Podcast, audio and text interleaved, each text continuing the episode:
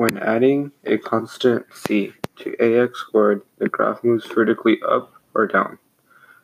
For example, in gx equals x squared minus 2, the graph has a variable translation 2 units down because of the c, which is negative 2.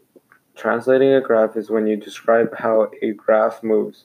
For example, the graph with the graph gx equals 4x squared plus 1, there is a vertical stretch by a factor of 4 and a vertical translation 1 unit up of the graph of f. I also learned when translating the graph y equals ax squared plus c, your answer is what you add slash subtract by. For example, in fx equals negative 0.5x squared plus 2 and gx equals fx minus 7, the vertical translation is 7 units down because we have to subtract by 7 units.